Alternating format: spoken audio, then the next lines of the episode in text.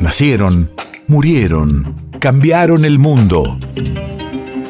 En Nacional Doc, siempre es hoy. Siempre es hoy. 26 de abril, 1923. Hace 99 años fallecía el actor, escultor, pintor y músico uruguayo Pablo Podestá.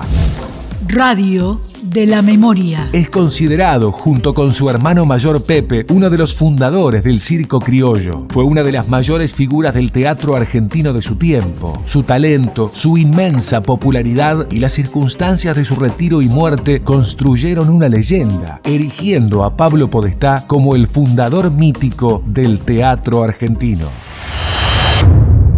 País de efemérides.